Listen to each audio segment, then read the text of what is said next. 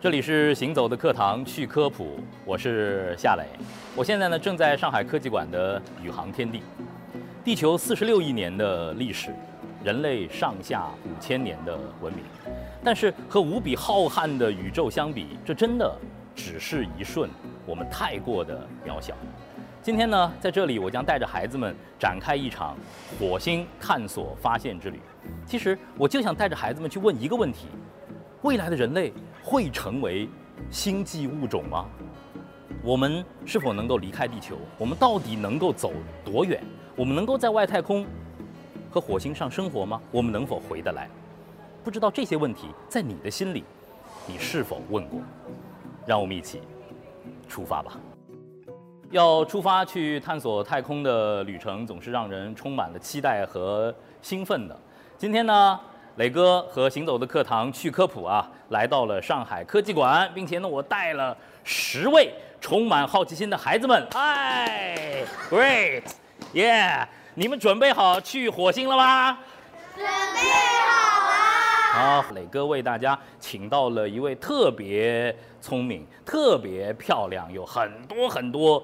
知识的科学导师，他就是来自于上海科技馆的我们的科学导师徐瑞芳老师，欢迎徐老师。小朋友们，大家好，很高兴见到你们。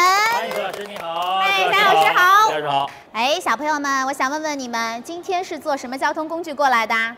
火箭、汽车。哦，你今天坐的火箭，坐汽车。坐地铁。地铁，对啊，我们其实呢，从地面上我们要飞射到外太空的话，就要借助一个交通工具，就是我们的火箭了啊。不要觉得火箭非常高大上，其实它也是交通工具的一种而已。那第一个看到的是我们的一个明星火箭了啊，长征二 F 火箭。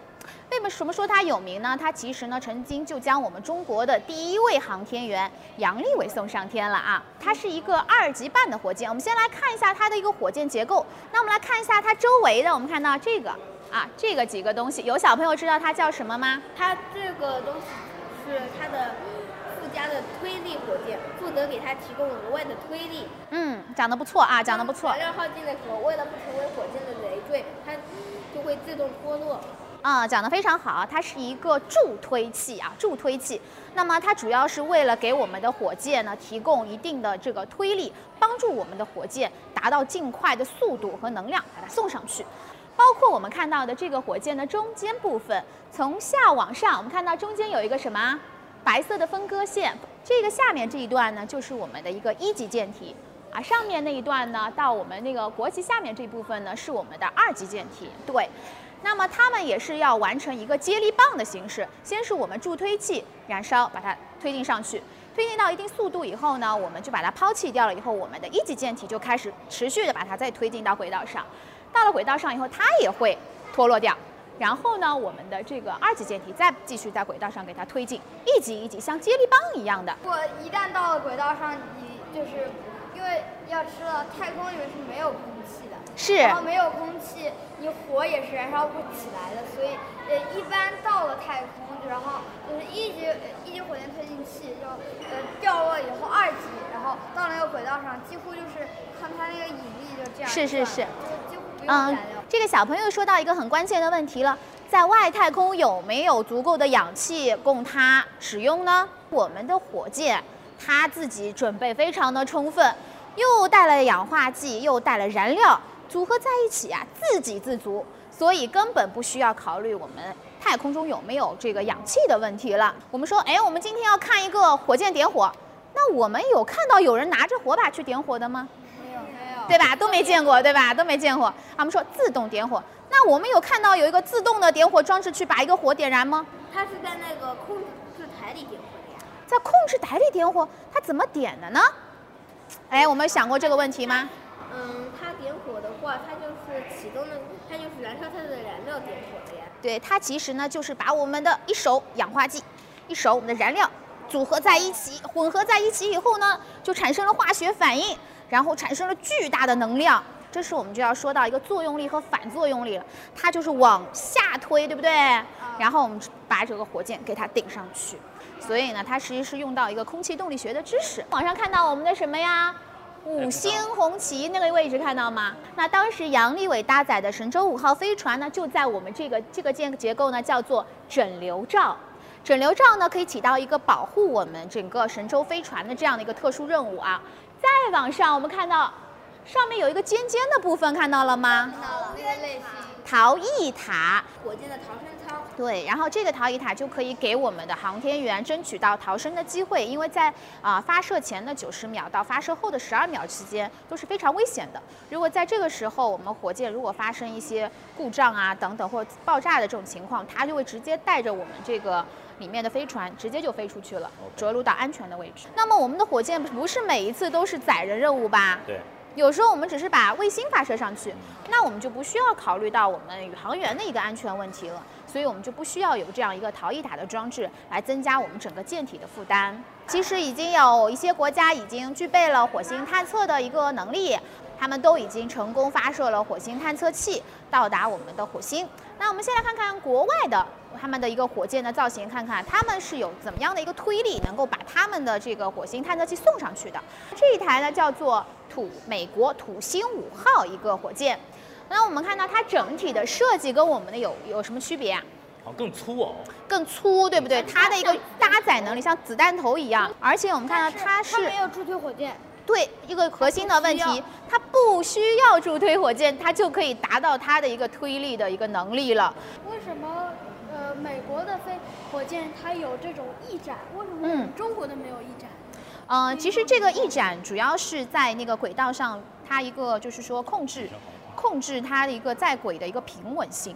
就比如说，如果发生偏转，它可能这个喷气是不一样的啊。如果说现在它可能在轨道上到近地轨道的时候，它发现，咦，这边有点歪了，它就这个口喷气，给它保持一个平衡。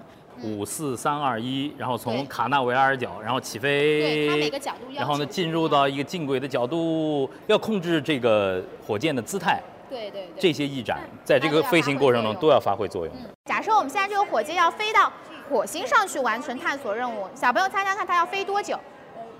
飞个飞多久？一个一个星期，哦，一个星一个期。星期。还有没有更多答案？你说三个月，一个月，一个月，你说一年，一年，三个月，还有没有答案？你说两个月，哦，两个月，八个月，八个月，七个月，哦，七个月，七个月到，火星对吗？对，飞到火星，八个八个月，六个月，哦，越来越缩短了。半年，有很接近了，哎很接近。我们差不多现在飞过去的话要八九个月。那其实我们的一个火星车着陆到我们的火星地表以后，它第一件做的事情是什么？有小朋友知道吗？上车，自拍。他第一件事是自拍，把自己的一个情况、周围的环境呢，告诉我们地球上的人。但是我们地球上的人很担心，我们要过十多分钟才能接收到这个消息。他有那个就是呃卫星差，对，要看这个卫星是不是导得比较顺利。如果有中继卫星正好经过他的头顶的话，可以作为一个中转站，这样我们会快一点。其实我们的火星车的移动是非常非常慢的，它可能就是呃很多天很多天才离走了几厘米，就是哦非常慢的。所以我们看到的影片里面，包括我们电影里面，它其实开了，感觉开了很久，很久其实它也没开出多远，所以它要背上足够的电池才能跑到更远的坑里面去。火星上它吸收的太阳能是很微弱的，它整体的气温非常低，而且有时候沙尘暴一起来，根本就把太阳光都挡住了。为什么我们有有一个探测器，它就发现了在上面拍摄照片里面，太阳是蓝色的，它的一个空气成分，其实这里面的微粒对那个光的一个吸收散射，对颗粒的散射，对对，火星车降落到地面上是非常难的，叫做黑色的一个六分钟。如果是火星车降落到地面上，它其实是要在短短的六分钟之内，从非常快的一个速度来进行减速，不然它直接就撞毁了。那么它中间会有一些降呃降落伞的使用，包括它有类似于像我们直升飞机一样，直升飞机一样给它一个进行一个缓冲。那么在这个过程中呢，难度刚刚我说到，就像我们在中国最南边和最北边投一个篮球，而且要命中这么难啊。那么我们现在呢，把最困难的部分呢先没去考虑，我们现在考虑的是我已经着陆到我们的火星上啊，而且是没有翻车。那么在这个状态下呢，我们要用有限的资源。假设你现在就是一个火星车的制造者，你也制造这个火车，看看它有多大的能量，能够跑更远的路，才能完成更复杂的任务，好吗？我们今天就要有一个任务，就是要分组共同来研发属于我们自己的火星车。两个孩子可以自由组合，好吗？自由组合来完成这个项目。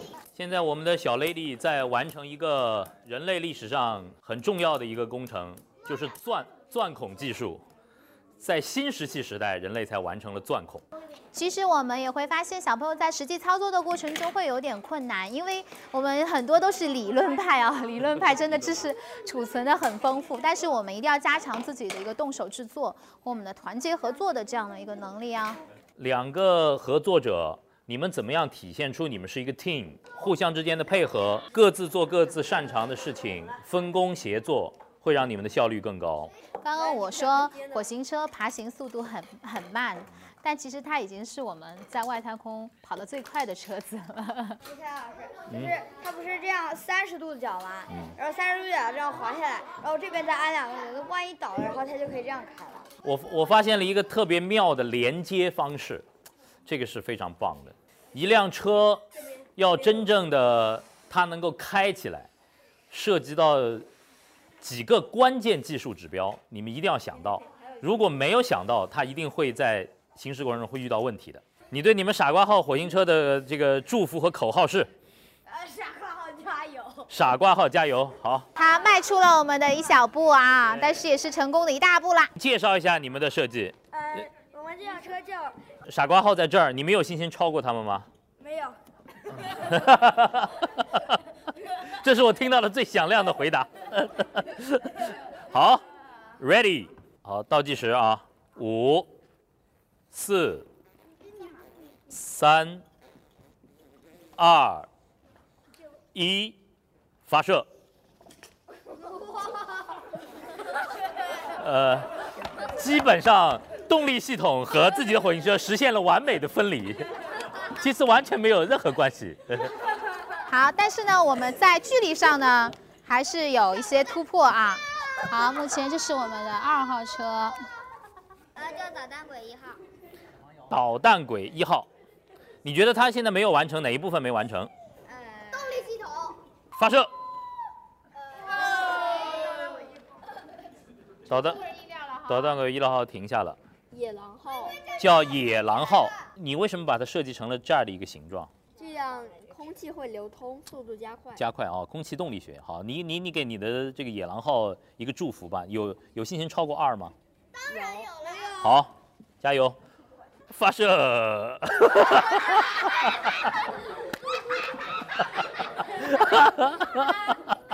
这辆车叫什么名字？龟龟。龟龟子弹车，龟龟子弹车，对，为什么为什么在发为什么在发射之前会要为自己做了这样的一个保护装置？因为这样，因为我的方向是有可能这样会戳破戳破。好的，龟龟战车其实跑的并不慢，你对它跑的距离的预计会在哪里？这要比他们远。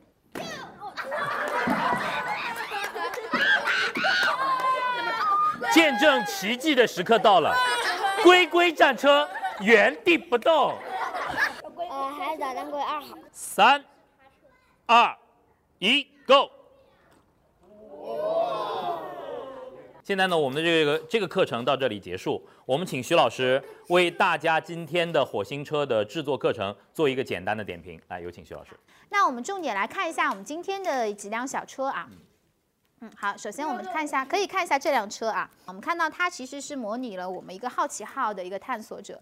那呃，就是火星探。探索车它是有六颗轮子的，然后在外形上呢，我们尽量的模拟它，但是我们会发现它的整个轮子的结构它是不平行的，也是没有完全固定在我们的车体上的。所以说我们在前进的过程中，它的不平衡性就把它所有的动力都给消掉、消磨掉了。而且我们看到它中间的这两个车，它的这个三个车的高度都不在一条线上，所以说它怎么能够跑得好呢？对不对？Yes。嗯，所以我们这辆车其实可以。那如果是说六个轮子都要发挥作用的话，起码它是在一个平面上的。它这个车子呢，直接就是利用我们要求的这个杯子作为一个它的一个车身，就把它替代了车身的部分。下面呢，用竹签、用夹子来进行了固定啊。它有一个问题，也是刚刚我们提到的稳定性能比较差，所以呢，它每一次滑行的。就是说成功率并不是特别高，呃，希望它进一步加强这个轮子和我们这个夹子的一个固定，但是也要考虑到我们摩擦性。龟龟战车希望通过空气动力，希望通过一个呃对气球的引爆来推动车，但是龟龟原地不动。他他最要紧的是犯了什么错误？首先，它其实是想用空气动力，学像我们火箭一样有一个推进作用。但是气球它的气是从不同的方向出来的，所以你没有达到一个它的气体的集中性。然后我们看到我们有配到了一个吸管，我建议你用这个吸管啊，把它裁剪一下，套在我们的这个呃气球上面，然后呢把它有一个小范围的固定来使用。可以达到一个牛顿车的效果，但是我不建议说我一定要用到气球。另外呢，我想最后想跟大家说的就是说，我们发现火星探索难不难？难，非常难。那么我们要花费大量的人力物力和这个基础去到火星改造，是我们未来的一个探索目标。但是我们也要珍惜我们地球这颗美丽的家园，利用好我们的资源，也保护好我们的资源。因为要知道，我们地球上有生命的存在，是在千千万万颗行星里面，千千万万个像银河系这样的一个星球星体里面，能够有生命存在是非常不容易的，而且诞生了我们这样的高级生物。每一滴水，每一块绿地都是非常不可可遇不可求的。所以，希望我们也是经过今央今天这样一个火星探索的节目，大家继续保护我们的地球，也要脚踏实地，要仰望星空。